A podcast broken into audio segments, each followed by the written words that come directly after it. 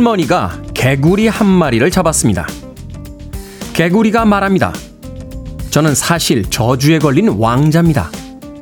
저에게 키스를 해주시면 저주가 풀려 왕자가 될 겁니다. 할머니는 말없이 개구리를 데리고 집으로 갔습니다. 그리고 며칠, 몇 주가 지나도록 개구리에게 키스를 해주지 않았습니다. 기다리다 지친 개구리가 묻습니다. 왜 저에게 키스를 해서 저주를 풀어주시지 않죠? 잘생긴 왕자와 영원히 행복하게 사실 수 있는데요. 할머니는 담담히 말했습니다. 나는 더 이상 왕자가 필요하지 않단다. 난 말하는 개구리가 더 좋아. 시간이 흐르고 나이를 먹어가면서 느끼게 됩니다. 그때 원하던 것과 지금 원하는 것이 같지 않다는 것을요. 9월 7일 목요일 김태훈의 프리웨이 시작합니다. 백스트리트 보이즈의 I Want It That Way 듣고 왔습니다. 빌보드 키드의 아침 선택 김태훈의 프리웨이 저는 클 태 자 쓰는 태디 김태훈입니다. 최윤정님 와 벌써 목요일입니다. 주말이 코앞이라 너무 좋습니다 하셨고요.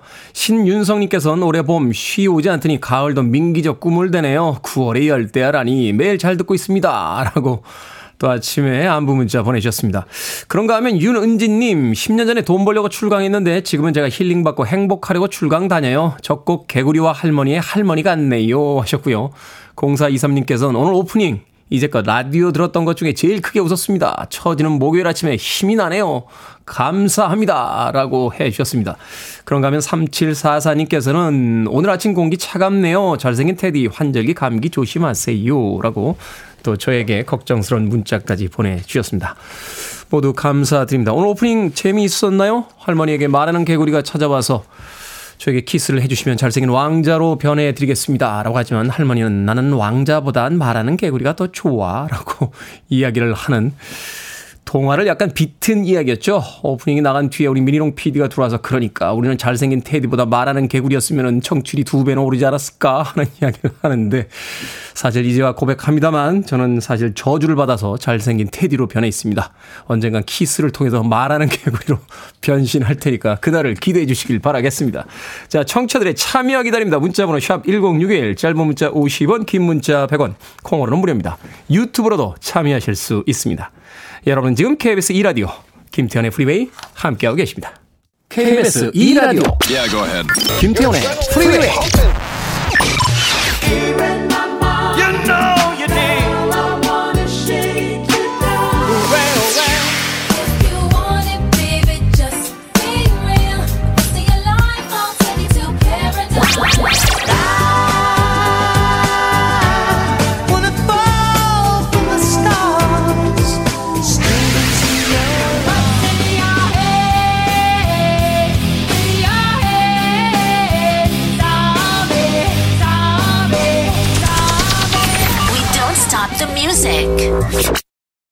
샘 스미스와 노르마니가 함께한 Dancing With Stranger 듣고 왔습니다. 5791님, 테디, 반딧불이 축제 가보셨나요? 무주 반딧불이 축제 가고 있는데 어린 시절로 돌아간 것처럼 설레네요. 1박 하면서 멋진 추억 만들고 오렵니다. 라고 하셨습니다.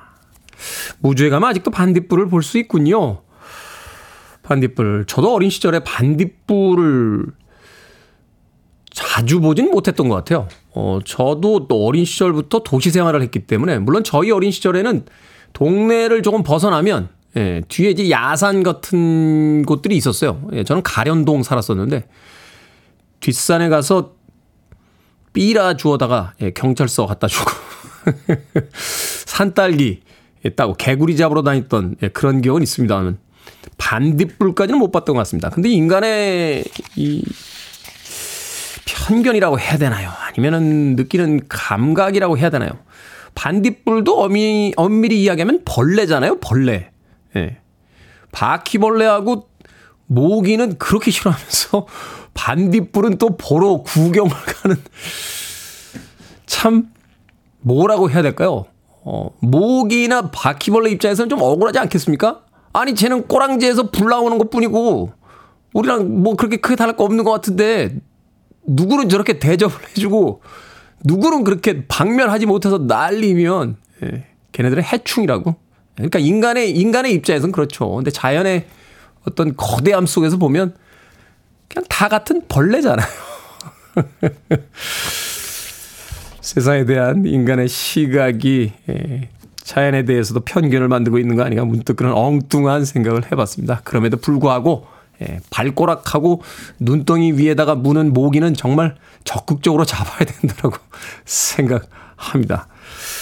자, 8540님, 테디 16년 타고 다닌 에마를 떠나보내는 날이랍니다. 우리 가족의 팔이 되어준 에마. 큰 사고 없이 타고 다녔다고 고마웠다고 손 흔들어 주렵니다. 라고 하셨습니다. 차를 16년이나 타셨으면 참 오래 타셨네요. 제가 좋아하는 그 문장이 있어요. 무라카미 하루키가 쓴 소설에 등장하는 내게는 작고 어, 보잘것없는 차 한 대가 있지. 하지만 내가 가고 싶은 곳 어디라도 나를 데려다 주지라고 하는. 아마도 16년 동안 그 낡은 차가 8540님의 아, 가족의 그런 자동차가 아니었나 하는 생각이 듭니다. 아, 새 차 사시는 거죠? 어, 주유 상품권 보내드리겠습니다. 새 차에 기름 넣으시고 또 고고싱 하시길 바라겠습니다. 좋은 추억도 많이 만드시고요.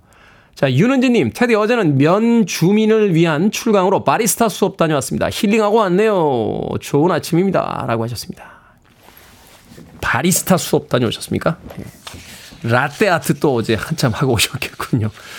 저도 그 카페 라떼 만들 줄 아는데요. 라떼 아트가 잘 안 돼요. 예, 이게 왼손이 약간 떱니다. 예, 그러다 보니까 분명히 나는 나뭇잎 모양이라고 했는데 약간 뭐라고 해야 되나요? 그 풀 모양이 나오고 이래요. 예, 그래서 라떼 아트는 포기한 지 이미 오래긴 합니다만. 아, 저도 어제 시간이 좀 비어서 그 선배님 카페에 가서 로스팅을 좀 하고 왔습니다. 아, 모처럼 한 두 달 만에 커피 볶은 것 같아요. 볶아서 어, 몇몇 사람들에게 택배로 보내드렸는데 기분이 좋더군요. 어, 제가 좋아하는 분들이 그 커피를 받아서 또 맛있게 드실 생각을 하니까 그래 놓고 나서 정작 저는 집에 올 때 빈손으로 왔다는 거. 예. 편의점에서 커피 하나 사서 집으로 들어왔습니다. 윤은지님, 윤은지님의 그 커피 언젠가 꼭 한번 맛보고 싶군요. 자, 그레고리 에버트의 음악으로 갑니다. Shake You Down.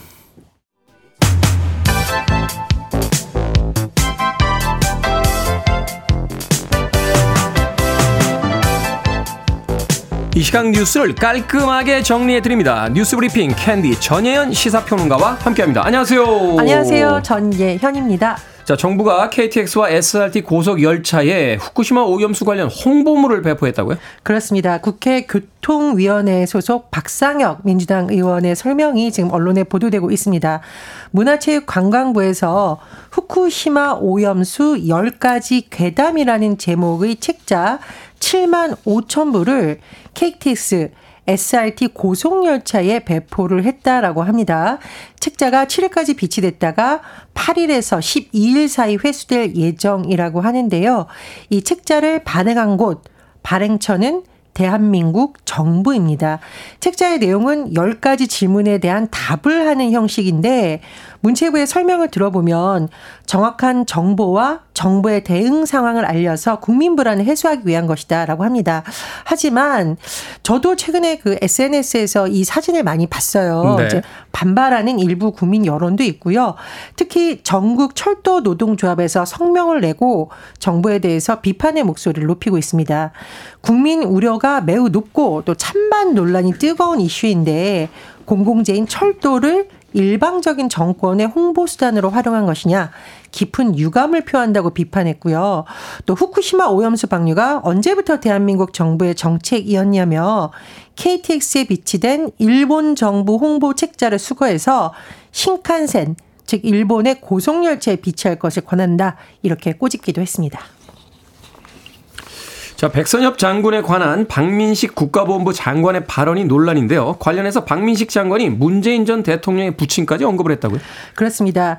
이 박민식 국가보훈부 장관의 발언의 요지를 보면 백선엽 장군의 어떤 친일 논란에 대해서 반박하려는 내용으로 볼 수가 있습니다. 그런데 박민식 국가보훈부 장관이 야당 의원의 문제 제기에 대해서 이를 맞받아치는 과정에서 문재인 전 대통령 부친은 흥남시청 농업개장을 했는데 그럼 친일파가 아니냐. 이 말은 문재인 전 대통령 부친이 일제 시대에 그럼 이런 걸 했는데 그럼 이것도 친일파로 봐야 되냐라는 주장인 것으로 해석이 됩니다. 그런데 문재인 전 대통령 측이 강하게 반발했는데요. 일단 팩트가 틀렸다는 겁니다. 문 전 대통령 부친이 흥남시청 농업개장을 한 것은 일제 치하가 아니라 해방 후다. 이렇게 반박을 하면서 박민식 장관의 사자 명예훼손으로 즉각 고발하겠다고 밝혔고요. 또 박민식 장관이 이종창 광복 회장에게 들었다. 라는 식으로 주장한 내용도 논란이 되고 있습니다. 백선엽 장군에 대해서 이종창 광복회장이 결코 친일 반민족 행위다가 아니다라고 말씀하셨다. 이렇게 박 장관이 주장을 했는데 광복회가 이것을 완전히 반박하는 입장을 낸 겁니다. 즉 박미식 장관과 이종창 광복 회장이 정반대 주장을 내놓자 야당에서는 박 장관에게 분명한 입장 표명을 하라고 주장을 했고요. 박 장관은 이 부분은 우리 두 사람에게 좀 맡겨달라라며 즉답을 피한 것으로 전해지고 있습니다. 어떤 주장을 하는 것은 뭐 본인의 자유일 수 있겠습니다만 이런 국민들이 다 보고 있는 자리에서의 이야기를 할 때 사실관계만큼은 좀 확실하게 예, 정리를 좀 해야 되는 게 아닌가 하는 생각이 드는군요. 생활 물가 급등에 추석을 앞둔 국민들의 삶이 더 팍팍해지는 느낌입니다.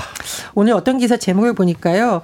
사과 못 먹겠다. 무서워서 택시 탈 수 있겠냐. 이런 취지에 나왔습니다. 제가 사과를 굉장히 좋아하는데 사과 가격이 엄청나게 아, 올랐더군요. 그렇습니다. 이제 추석 앞두고 과일 많이 사시는데 올해 봄철에 이상 저온 현상이 나타났었고 또 태풍 호우 영향도 큰 것으로 전해지면서 추석 앞두고 과일값 더 오를 수 있다는 전망이 나옵니다. 한국농촌경제원의 보고서를 봤더니 이번 달 사과 홍로를 기준으로 도매 가격이 1년 전보다 146.5% 이상 오를 것으로 예측이 된다라고 하고요. 이외에도 뭐 배나 복숭아, 거봉 모두 가격이 급등할 것으로 추산된다고 합니다. 그리고요, 택시 요금 지수 1년 전보다 19.1% 뛰어 올랐다. 이런 통계청 보고가 나오고 있고요. 또 시내 시외버스 요금도 상승세입니다. 지난달 시내버스와 시외버스 요금 1년 전보다 각각 8.1%, 10.2% 올랐습니다. 자, 한국 직장인의 월 평균 재택근무 일수 1.6일로 나타났습니다. 예, 이 1.6일이라는 수치는요. 세계 34개국 중 최하위라는 수치입니다. 뉴욕타임스에 따르면요. 스탠퍼드대 등에서 지난 4월에서 5월 34개국의 직장인 4만 2천 명을 대상으로 재택근무 현황을 조사해 봤더니 한국 직장인의 월평균 재택근무 일수 1.6일입니다. 일본 2일, 대만 2.8일, 중국 3.2인데 어, 동북아시아 국가 수치가 대체로 하위권에 머물렀고 그나마 우리나라 이제 꼴찌 수준이라는 건데요. 아직까지도 동양적 사고는 회사에 가서 일을 하는 것처럼 이렇게 그렇습니다. 예, 그런 부분에 영향이 미쳤고요. 일단 재택근무를 가장 많이 하는 국가는 캐나다인데 6.8일이었다고 합니다. 말씀해 주셨듯이 직장 문화가 굉장히 많은 영향을 미친 것으로 알려져 있는데 뉴욕타임스가 뭐라고 번역을 했냐면은 한국에서는 많은 직장인이 아예 사무실을 떠나지 않았다. 이렇게 전했고요. 또 이게 주거 환경과 좀 연관이 있다. 이런 연구 결과가 나왔다고 합니다. 예를 들면 이제 아시아 국가의 경우에는 작은 아파트 하나에서 여러 명의 가족 구성원이 같이 살면서 공간을 음. 공유하다 많다 보니 상대적으로 1인이 쓰는 게 공간이 좁습니다. 서양보다 좁다 보니까 그렇다 보니까 아예 그냥 사무실에 가지 이런 경우가 늘어날 수 있다라는 거고 반면 이제 재택근무 일수가 많은 미국, 캐나다 이런 경우 보면은 교회에서 큰 집을 인구 밀도가 낮은 곳에서 사는 경우가 많기 때문에 재택근무 한 명이 좀 나을 수 있다. 이런 부분에 영향을 미쳤다는 분석이 나오고 있습니다. 회사 가기도 멀고 근처에 카페도 없고 이러니까. 자, 오늘의 시사 엉뚱 퀴즈 어떤 문제입니까? 예, 앞서 생활물가 소식 전해드렸습니다. 생활물가 급등에 곱등이를 본 것처럼 비명이 나옵니다. 여기서 오늘의 시성튼 퀴즈 나갑니다. 네.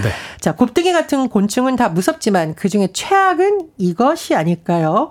해충인데요. 속도도 빠르고 번식력도 강하고 웬만하면 죽지 않는 이것은 무엇일까요? 1번 일벌레, 2번 해벌레, 3번 바퀴벌레, 4번 커서 머델레. 정답 아시는 분들은 지금 보내주시면 됩니다. 재미있는 오답 포함해서 모두 10분에게 아메리카노 쿠폰 보내드리겠습니다. 밖에서 봐도 무섭지만 집에서 보면 끔찍한 곤충. 이것은 무엇일까요? 해충으로 속도도 빠르고 번식력도 강합니다. 자, 1번은 일벌레, 2번은 해벌레, 3번은 바퀴벌레, 4번은 커서 모델레 되겠습니다. 문자번호 샵 1061, 짧은 문자 50원, 긴 문자 100원, 콩으로는 무료입니다. 뉴스 브리핑 전희연 시사평론가와 함께했습니다. 고맙습니다. 감사합니다.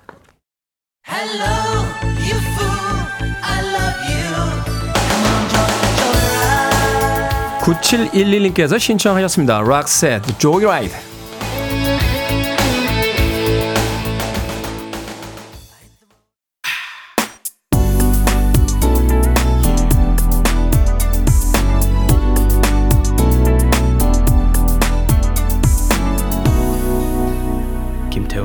freeway. LL Cool J featuring 에이머리의 Paradise 듣고 왔습니다.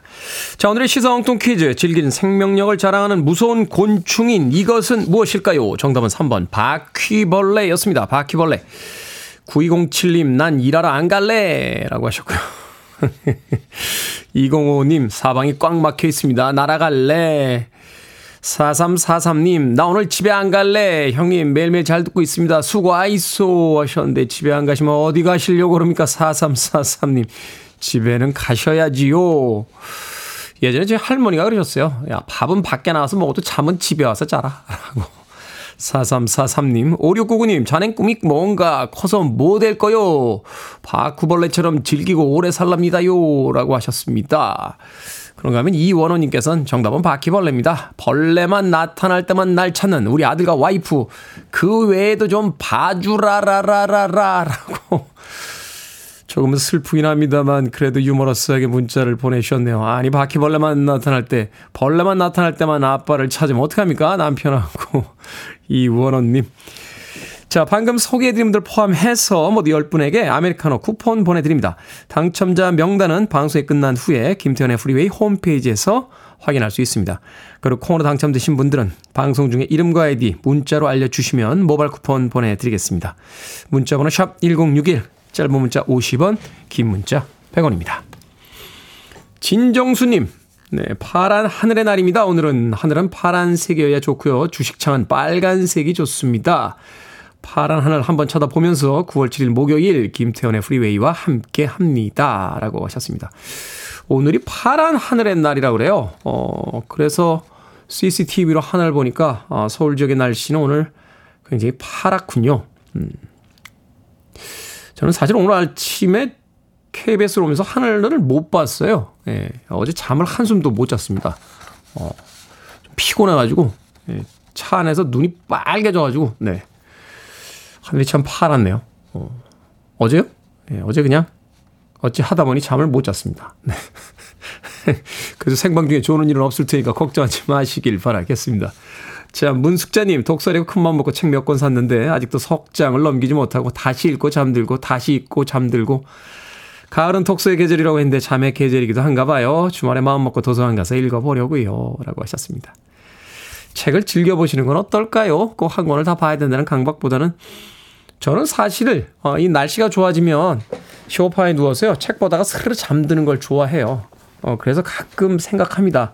나는 책을 보는 걸 좋아하는 건지 책보다 자는 걸 좋아하는 건지 어, 나비 꿈을 꾸는 사람인지 사람 꿈을 꾸는 나비인지는 잘 모르겠습니다만 그래도 그 가을의 무드를 즐길 수 있다는 것만으로 충분히 풍요로운 계절이고 좋은 계절이 아닐까 하는 생각이 드는군요. 문숙자님에게 아이스 아메리카노 모바일 쿠폰 한 장 보내드리겠습니다.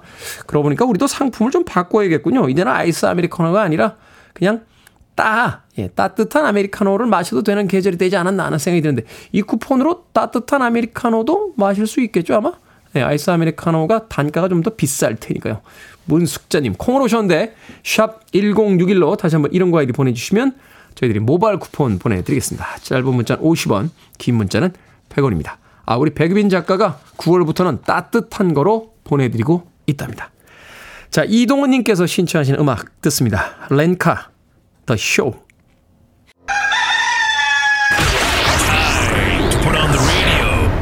김태훈의 프리웨이 Are you ready?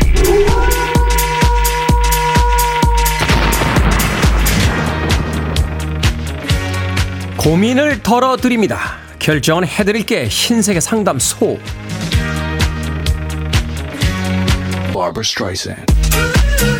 9919님, 중학교 2학년 아들이 저녁밥은 조금 먹고 자정쯤 꼭 라면을 끓여 먹고 잡니다. 건강이 걱정인데 라면을 사놓지 말까요? 아니면 그냥 내버려 둘까요? 사놓지 마세요. 중학교 2학년이면 건강에 앞서서 좋은 습관을 들여야 하는 나이니까요.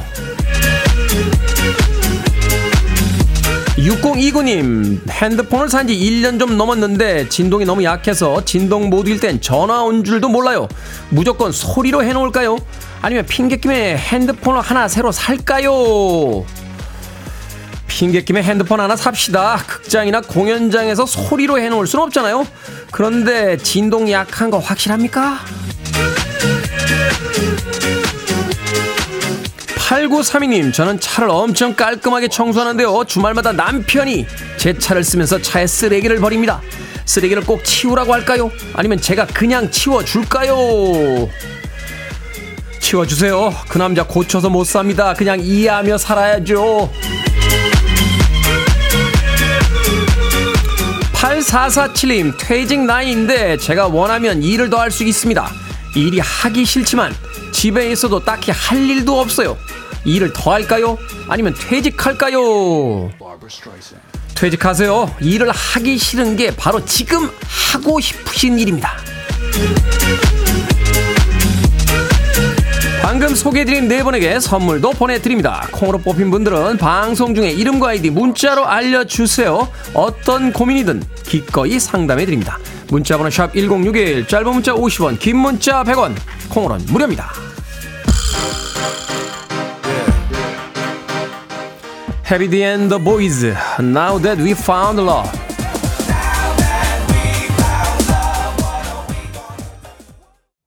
You're listening to one of the best radio stations around. You're listening to 김태훈의 Freeway.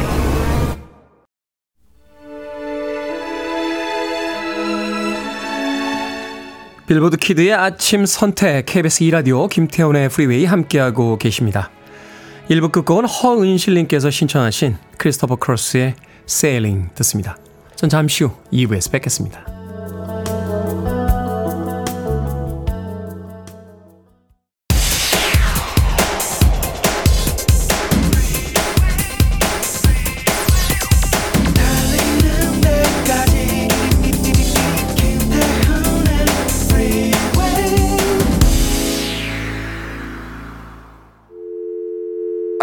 Your arms around me. I need to feel your touch.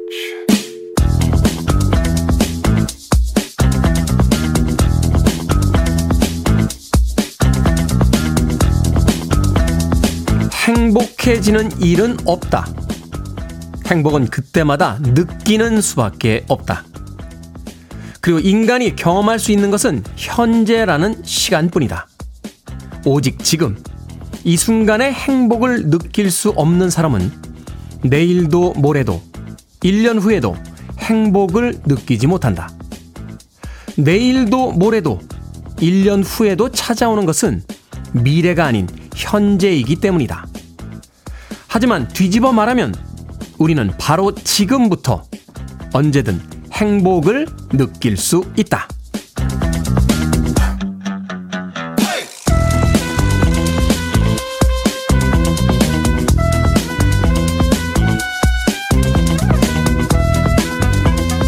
뭐든 읽어주는 남자. 오늘은 청취자 5239님이 보내주신 사사키 후미오의 책, 나는 단순하게 살기로 했다 중에서 읽어드렸습니다. 행복을 느끼는 데에도 연습이 필요합니다. 이 순간이 돌아오지 않을 거라는 걸 알고, 당장 내일도 예측할 수 없는 게 인생이라는 걸 인정해야만 하죠. 만족하고, 순간을 소중히 하는 법을 모르는 사람은 아무리 큰 행복이 찾아와도 이 정도는 부족하다며 자신을 채찍질 할 테니까요. 지금 이 순간이 행복한 이유를 찾아보시죠. 행복은 결코 먼데 있지 않습니다. 뮤지컬 지킬과 하이드에 수록됐던 음악이었죠. 앤서니 왈로우의 This is the moment. 지금 이 순간 듣고 왔습니다. 김태훈의 프리웨이 2부 시작했습니다. 앞서 일상의 재발견, 우리 하루를 꼼꼼하게 들여다보는 시간, 뭐든 읽어주는 남자. 오늘은 청취자 5239님이 보내주신 사사키 후미오의 책, 나는 단순하게 살기로 했다 중에서 읽어드렸습니다. 저도 이 책 굉장히 재미있게 읽었던 기억이 납니다. 책의 내용은 별게 없어요. 어, 미니멀리스트가 되기로 한 사람이 자신의 주변을 정리하는 이야기입니다. 사진이 몇 장 책 안에 담겨져 있는데요. 정말 아무것도 없어요. 집에 아무것도 없습니다. 침대방에 가면 이렇게 이불 한 채 있고요.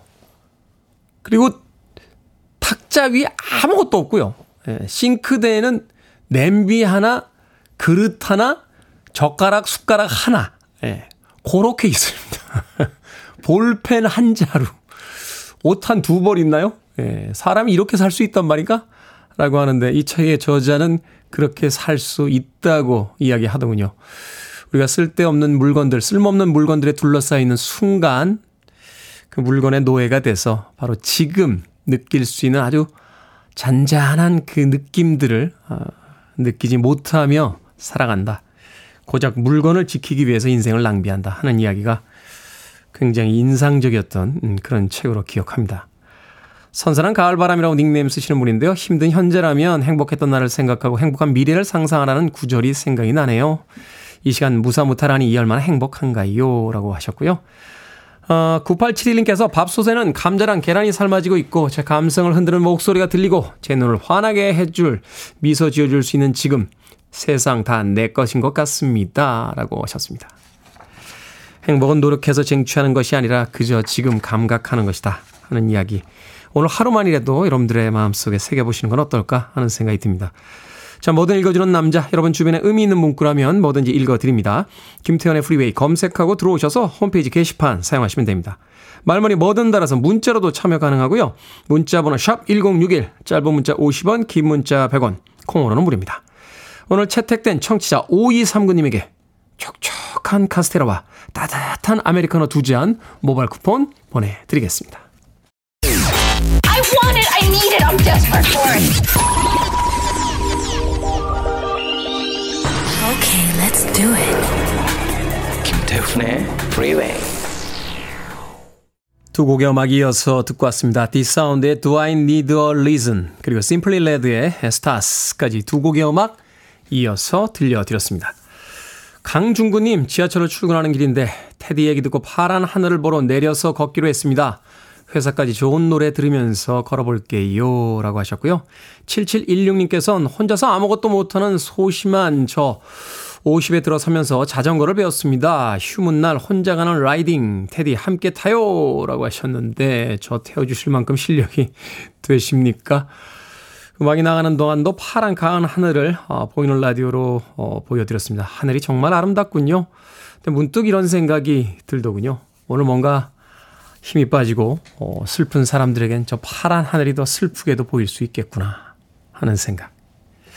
아름다운 하늘을 쳐다보면서 아니 어쩌면 감정 없는 하늘을 쳐다보면서 우리는 우리 식대로 어, 마음대로 해석하고 있는 건 아닐까 하는 생각을 잠시 해봤습니다.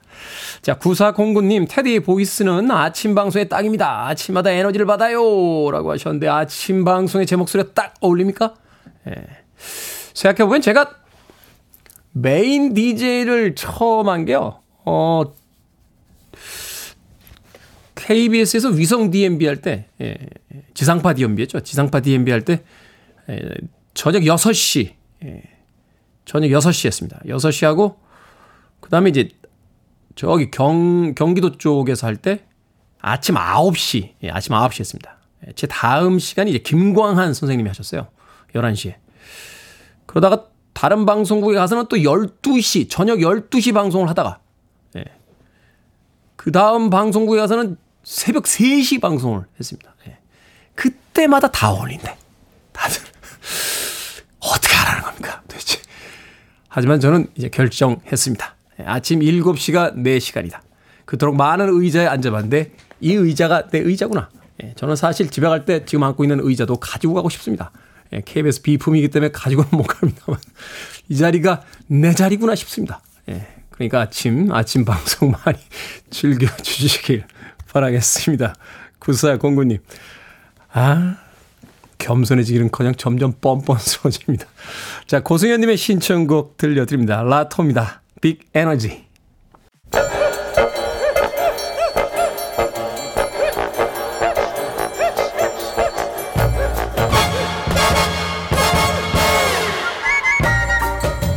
온라인 세상 속 촌철살인 해악과 위트가 돋보이는 댓글들을 골라봤습니다. 댓글로 본 세상.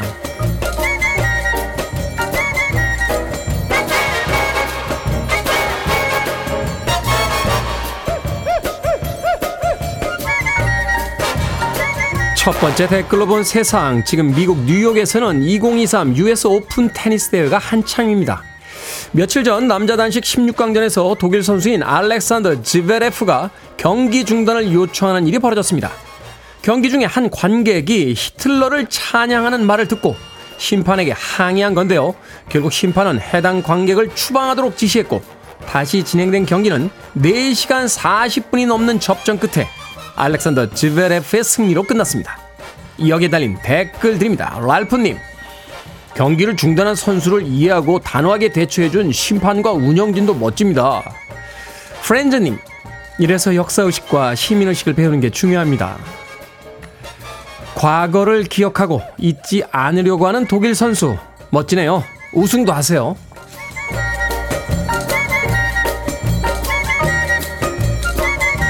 두 번째 댓글로 본 세상 한 온라인 커뮤니티 아파트 복도 사진이 올라왔습니다. 복도 구석 공간에 철제 진열대를 설치하고 각종 상자와 캠핑 용품, 음식, 생필품을 얹어 놓은 건데요. 글쓴이는 복도를 개인 창고처럼 쓰는 게 민폐인지 아닌지 물었고 민폐 주민이라는 반응과 피해 준 게 없으니 문제 없다는 반응이 갈렸다는군요. 여기에 달린 댓글들입니다. 로우님 피해란 게 꼭 화재가 나서 누군가 다쳐야 피해를 입힌 게 아니죠. 예방할 수 있는 기회를 뺏어가는 것도 피해입니다. 엘리님, 엘리베이터에서 내릴 때마다 잔뜩, 잔뜩 어지러 놓은 아들 방 보는 것 같아 스트레스 받을 것 같아요. 아니, 물건이 많으면 물건 정리를 하셔야지. 공용 공간에 이게 무슨 짓입니까? 어릴 때 하시던 땅 따먹기 하시는 겁니까?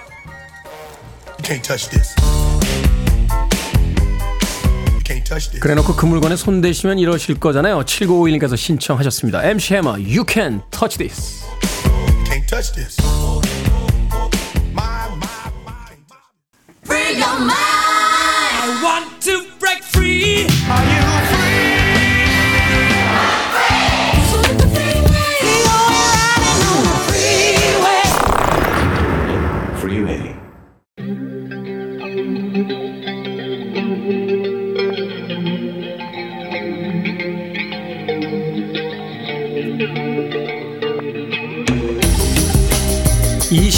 20세기의 키워드로 우리의 역사를 살펴보는 시간입니다. 역사 대자뷰. 오늘도 공간 역사 연구소 박광일 소장님과 함께합니다. 안녕하세요. 안녕하세요.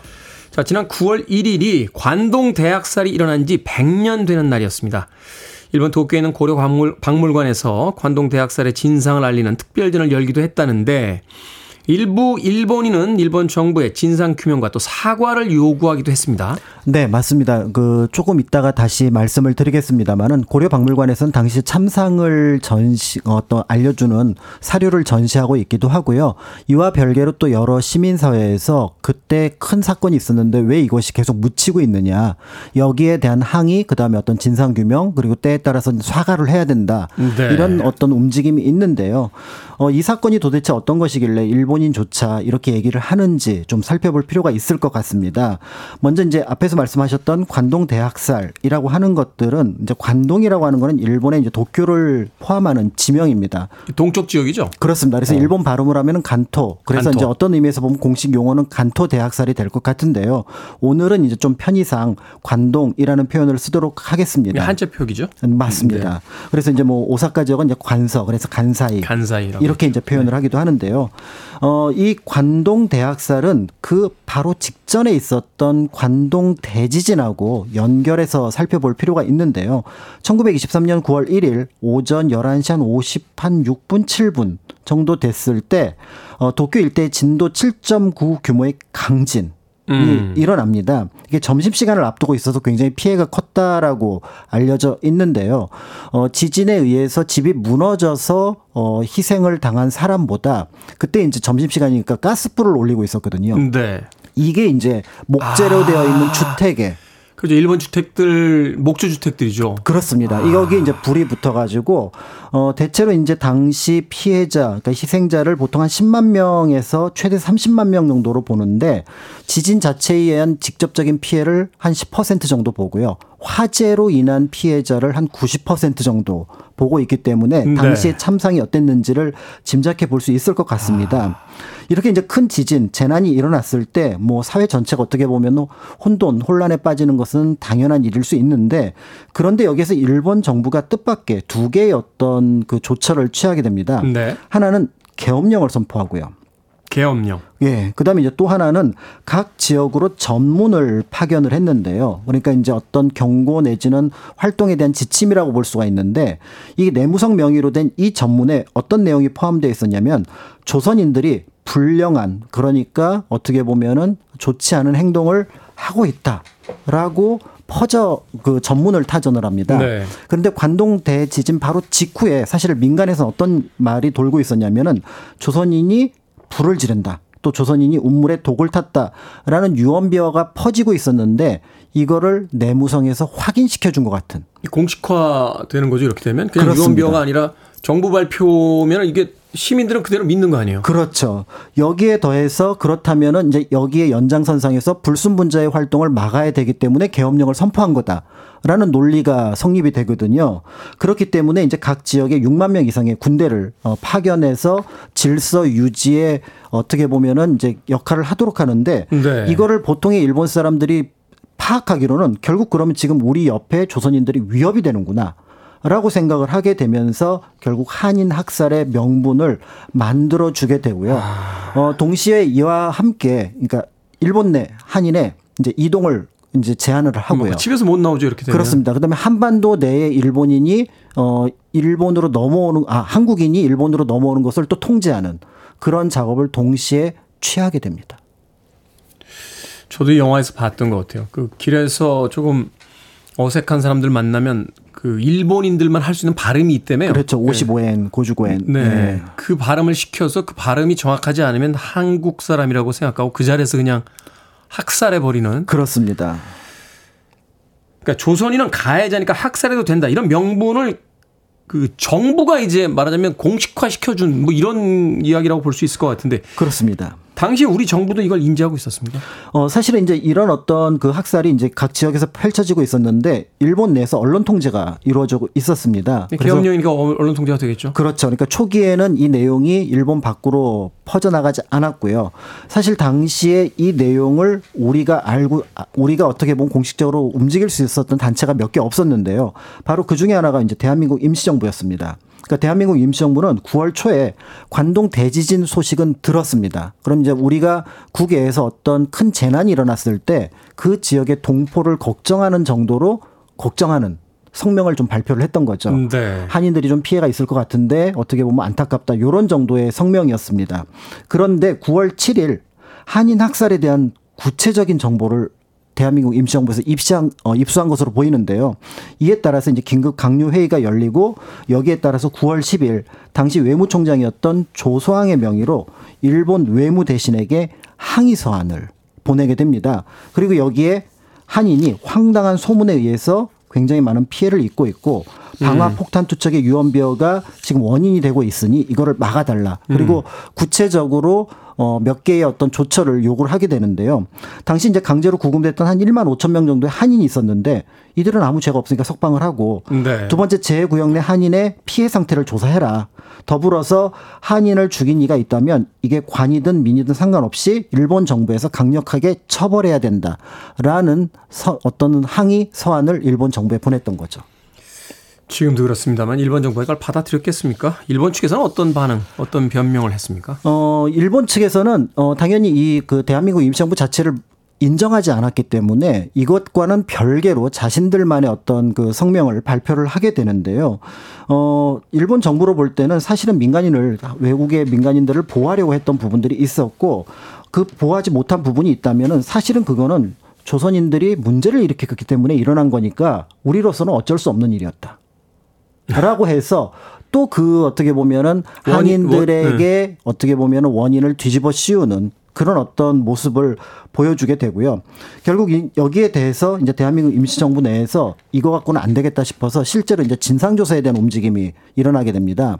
당시 이제 대한민국 임시정부는 기관지로서 독립신문이라고 하는 그러니까 그 이전에 있었던 독립신문과 동명이지만 다른 신문의 어떤 기관지를 가지고 있었는데요. 이 기관지의 사장이었던 김승학 사장이 사람을 일본 안으로 파견해서 일본 내의 어떤 그 피해 상황을 조사하게 합니다. 다만 한두 명이 가서 이거를 파악하기는 어려웠기 때문에 당시 일본 유 학생 위주로 어 제일본 관동지방 이제 조선동포 위문단이라고 하는 어떻게 보면은 위문도 하면서 동시에 피해 상태를 조사하고 있는 단체가 있었거든요. 네. 이와 함께 이제 조사를 해서 그 결과를 발표를 했는데요. 각 현 또 도쿄 같은 경우 각 구에서 조선인의 피해자들을 취합을 합니다.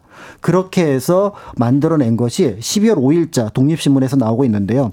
희생 및 실종 즉 죽음에 이른 사람을 6,661명으로 정리를 했고요. 보통 우리가 이제 관동 대학살에 대한 피해자를 뭐 사전이라든지 아니면 여러 자료를 통해서 보면은 이 숫자가 나오는데 이 숫자의 바탕이 대한민국 임시정부의 김승학 사장이 중심이 돼서 조사한 그 결과물이라고 볼 수가 있습니다. 6,661명이요. 좀 상상에 가지 않는 숫자군요.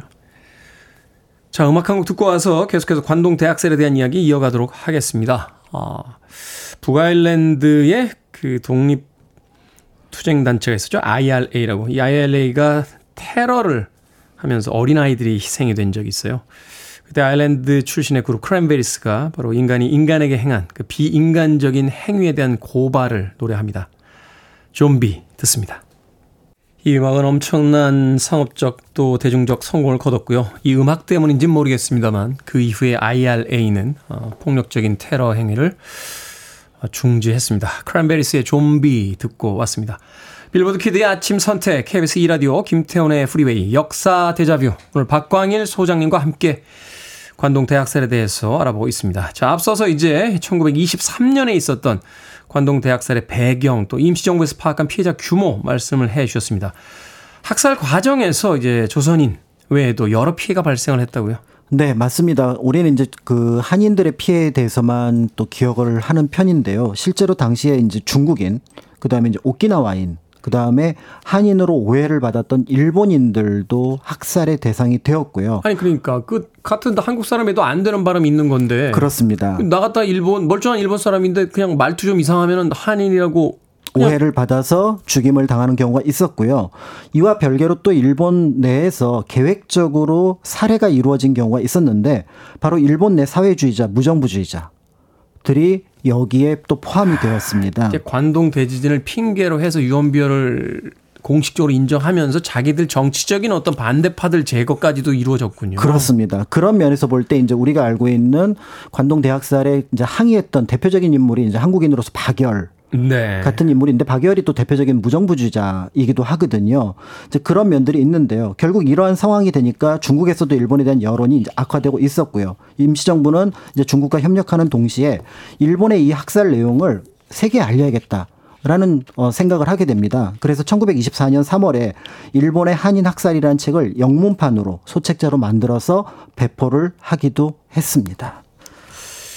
자, 이런 학살에 대해서 이제 국가 차원의 진상조사, 물론 당시에는 뭐 어쩔 수 없다고 하더라도 이후에라도 진상조사가 있었는지, 사죄가 있었는지 이런 게 좀 궁금한데요. 어, 정부 차원의 공식적인 진상규명 사제는 없었고요.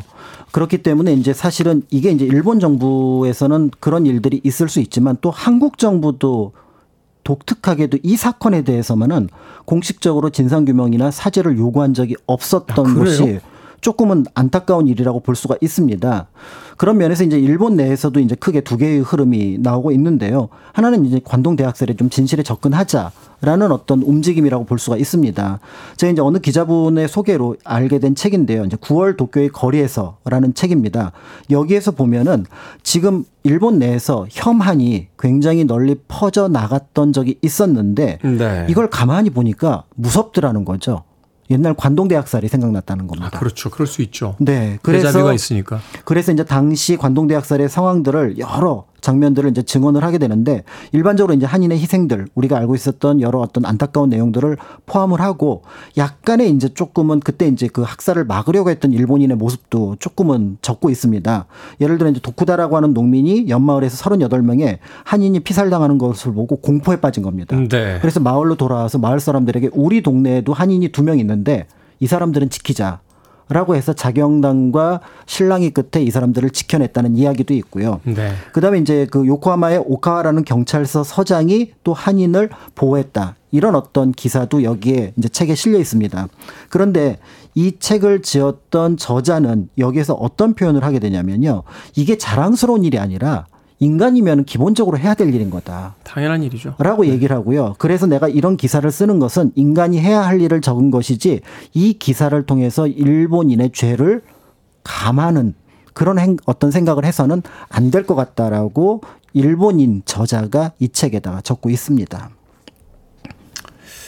앞서서 이번에 일본 고려박물관에서 이제 전시회가 열렸다라고 이야기를 해 주셨습니다. 어떤 자료들이 전시가 됐습니까? 네, 사실은 이제 이런 전시회를 열리게 된 배경 가운데 하나는 일본 내 우익 정치인들이 학살 자체에 없었다. 소수의 어떤 그 지역에서 조그만 사고가 있었지 이렇게 대규모는 없었다. 이렇게 이제 주장을 하는 건데요. 아니 근데 그거 경험한 사람이 6천 명이 넘는 사람이 죽고 희생됐는데 그걸 본 사람들은 더 많을 텐데 그거를 어떻게 없었다라고 주장할 수가 있죠? 그렇죠. 이제 그렇기 때문에 이제 고려박물관이라거나 사설박물관에서 재작년에 이제 입수했던 조그만 어떻게 보면은 어, 물건이라고 할 수 있습니다. 일본에서는 이제 그 그림을 이제 두루마리에 그리는 전통이 있습니다. 네. 회권 또는 에마키, 이제 일본말로 에마키가 되는데요.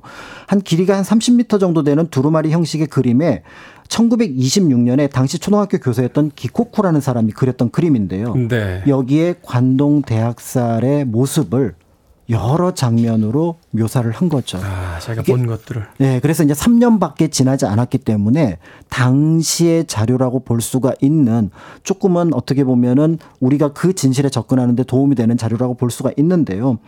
이 상황에 대해서 저자는 이제 이렇게 얘기를 합니다. 전대미문의 공황이었는데 이 참화를 겪지 않은 많은 사람들에게 이거를 꼭 알고 싶었다. 이렇게 얘기를 했고요.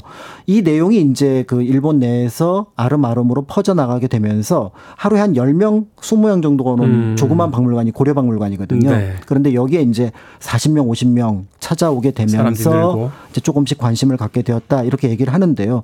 그런 면에서 볼 때 일본 정부 또 일본 우익의 관동대학살 부인은 어떤 의미에서 보면은 이제 역사를 외면하는 거다. 이렇게 이제 볼 수가 있는데요. 네.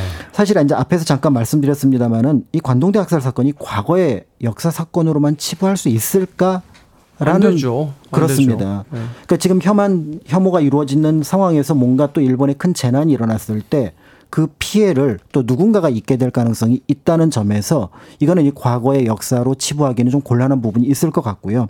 그렇기 때문에 이 문제가 또 굉장히 복잡합니다. 이게 일본 어떤 군경이 적극적으로 참여했다기보다는 방조한 경향이 좀 있는 편이기 음, 때문에 네. 그렇다면은 이 조사는 일본 정부가 나서는 것이 필요하고 또 일본 정부가 나설 수 있도록 한국 정부가 여기에 대해서 요구하는 부분들이 필요하지 않을까 이런 생각들이 들고요. 무엇보다도 관동대학살의 어느 한 면에 있었던 것이 혐오입니다. 그런 면에서 우리 사회에서도 적어도 혐오와 관련된 어떤 것도 용납하지 않는 그런 모습들이 만들어지는 것도 이것과는 별개로 또 우리에게 필요한 어떤 조건이 아닐까 하는 생각을 하게 됩니다. 가슴이 무겁네요. 역사 대자뷰 오늘은 관동 대학살에 대해서 공간 역사 연구소 박광일 소장님과 이야기 나눠봤습니다. 고맙습니다. 감사합니다.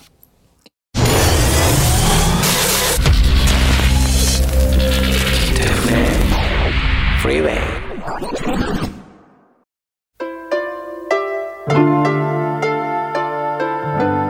KBS 2라디오 김태훈의 프리웨이 오늘 방송 여기까지입니다. 오늘 끝곡은 김윤숙님께서 신청하신 곡이에요. 크리스리의 September Blue 듣습니다. 편안한 하루 보내십시오. 전 내일 아침 7시에 돌아오겠습니다. 고맙습니다.